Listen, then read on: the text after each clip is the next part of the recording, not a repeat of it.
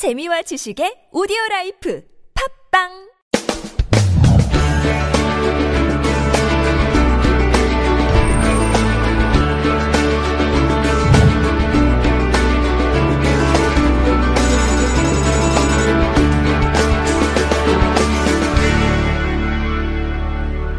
네, 오늘은 새로운 일에 도전하고 싶다면 너무 네모하지 말라입니다.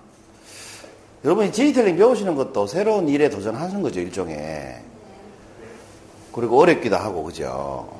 이 새로운 일에 도전할 때 너무 뭐 하지 말라. 뭘 하면 이 새로운 일에 도전하기가 좀 힘들어요. 그래서 제가 뭐 하지 말라 이렇게 하는 건데, 여러분 석창호 화백이라고 아십니까?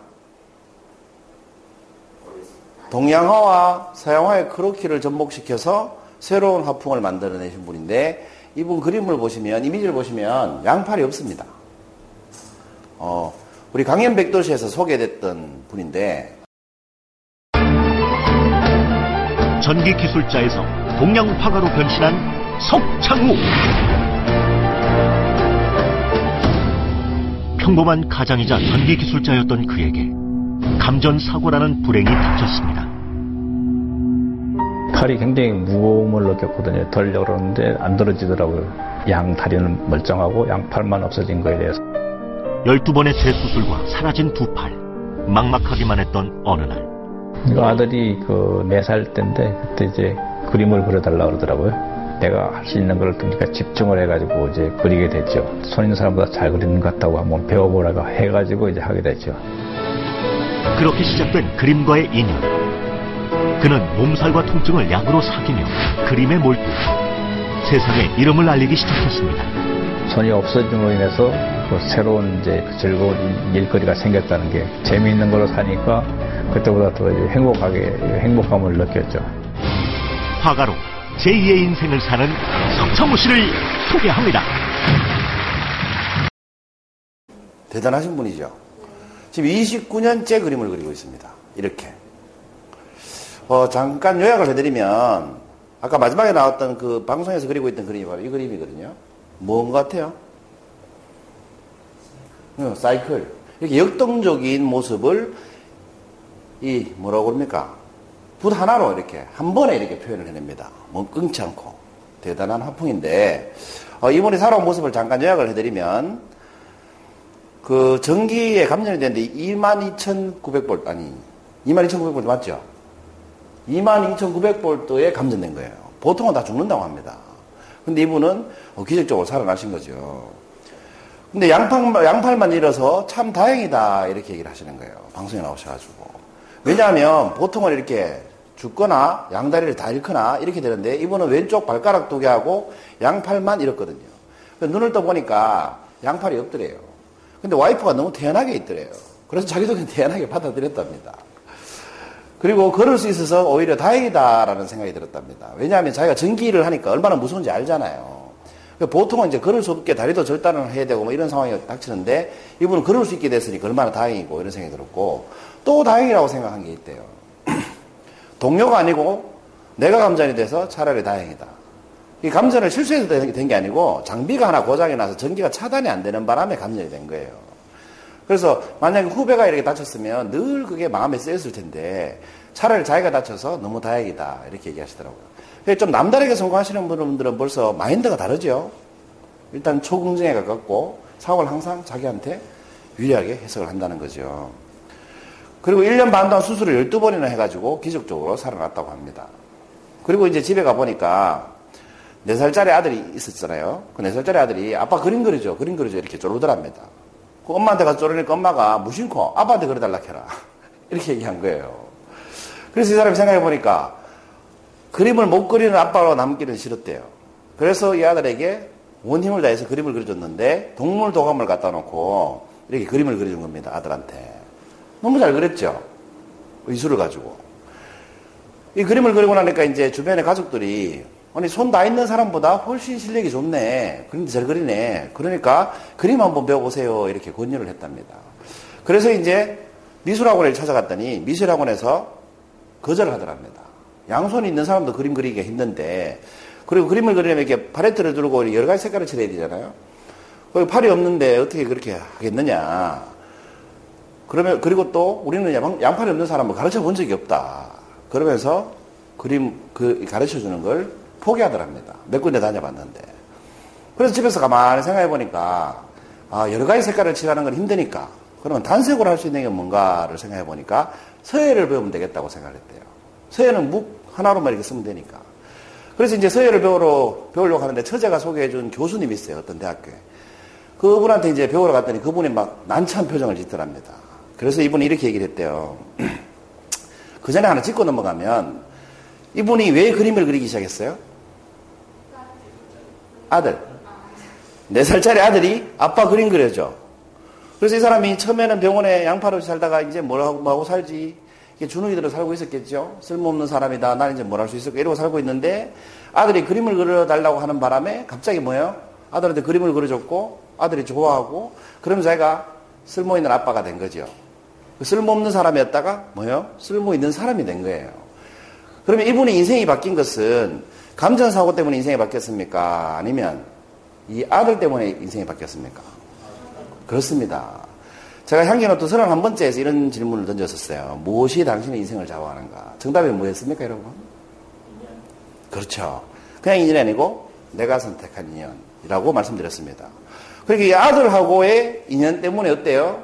인생이 바뀐 거고 아까 그 동일성보는 뭡니까? 지금 사는 모습이 훨씬 재밌다. 더 행복하다 이렇게 얘기하죠. 옛날에 전기 일을 할 때는 돈을 벌기 위해서 했대요. 근데 지금 이 그림은 너무 좋아가지고 하고 있대요.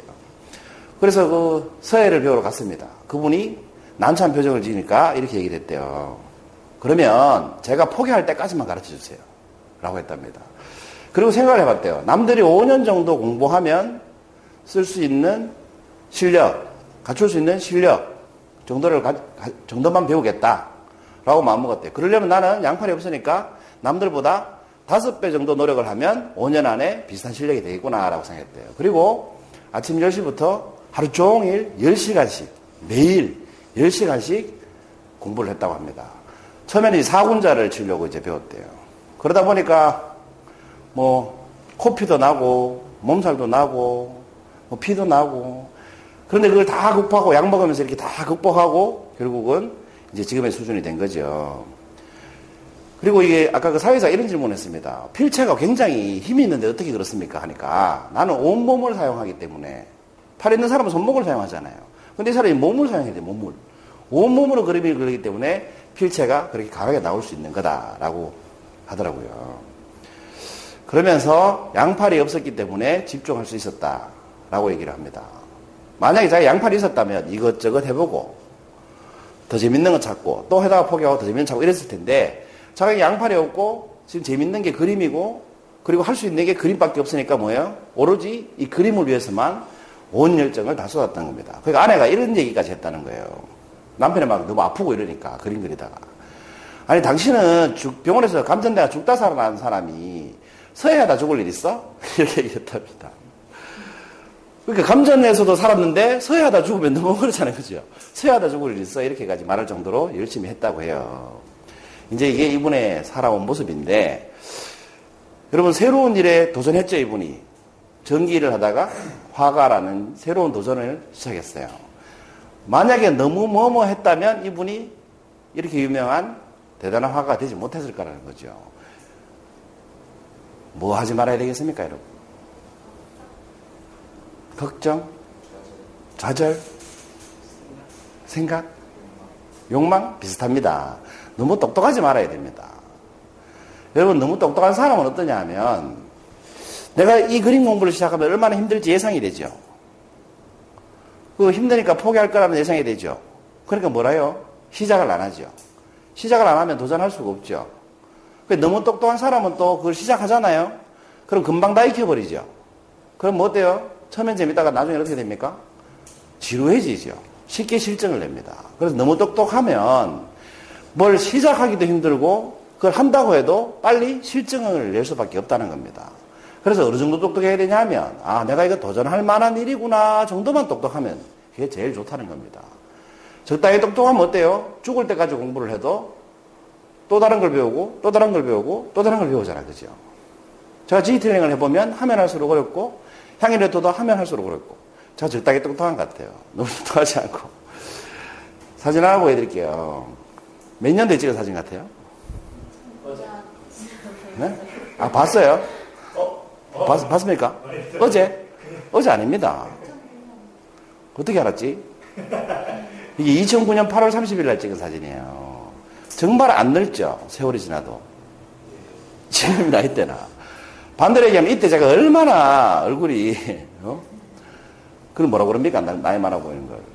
어, 노안이었는지 참. 그때는 못 느꼈는데 지금 생각해 보니까 사람들이 왜 그러는지 이해가 되더라고요.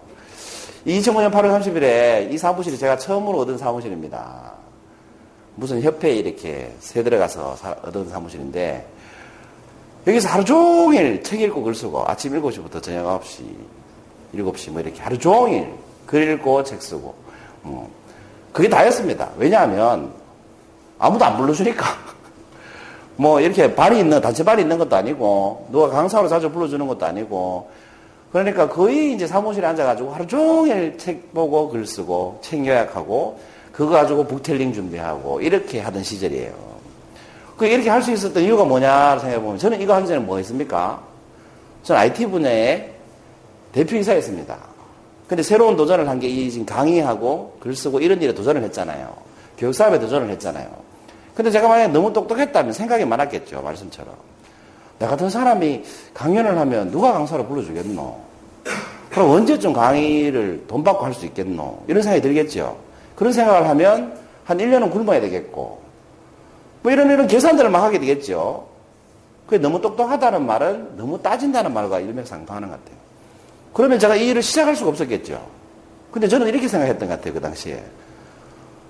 계속 하면 되겠지. 오늘 내가 여러분 수업할 때 그런 얘기 하잖아요. 나는 이미 강사야. 이렇게 생각하고 하면 되겠지. 어? 내가 오늘 글 쓰고 있으면 이미 작가지 뭐. 이러면서 그렇게 보냈던 것 같아요. 늘 강의가 없으면 이렇게 생각을 했어요. 아, 내가 지금 강의가 없다는 것은 신께서 나에게 글 쓸 시간을 주시는 거다. 그래서 매일 글을 썼습니다. 글 쓰면 또 하루가 금방 갑니다. 또 글 쓰려면 또 책을 읽어야 되고. 그렇게 그렇게 보냈던 것 같아요. 만약에 제가 너무 똑똑했다면 도전할 수 없었을 것 같아요. 그러니까 여러분, 또 새로운 일에 도전을 하고 싶으면 뭐 해야 됩니까? 너무 똑똑할 필요는 없는 것 같아요. 너무 똑똑한 사람보다 조금 덜 똑똑한 사람이 훨씬 더 크게 성공하는 것 같습니다. IQ 좋은 사람이 성공하는 게 아니잖아요. 좀 우직하고 소 같은 사람이 크게 성공하잖아요.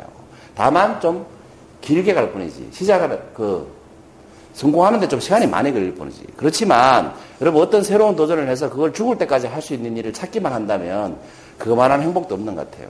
그래서 여러분 새로운 도전을 하고 싶으시면 너무 똑똑한 사람이 될 필요는 없다. 너무 많이 계산하실 필요는 없다. 라는 말씀을 드리고 싶었습니다. 75번째 향일로트였습니다. 감사합니다.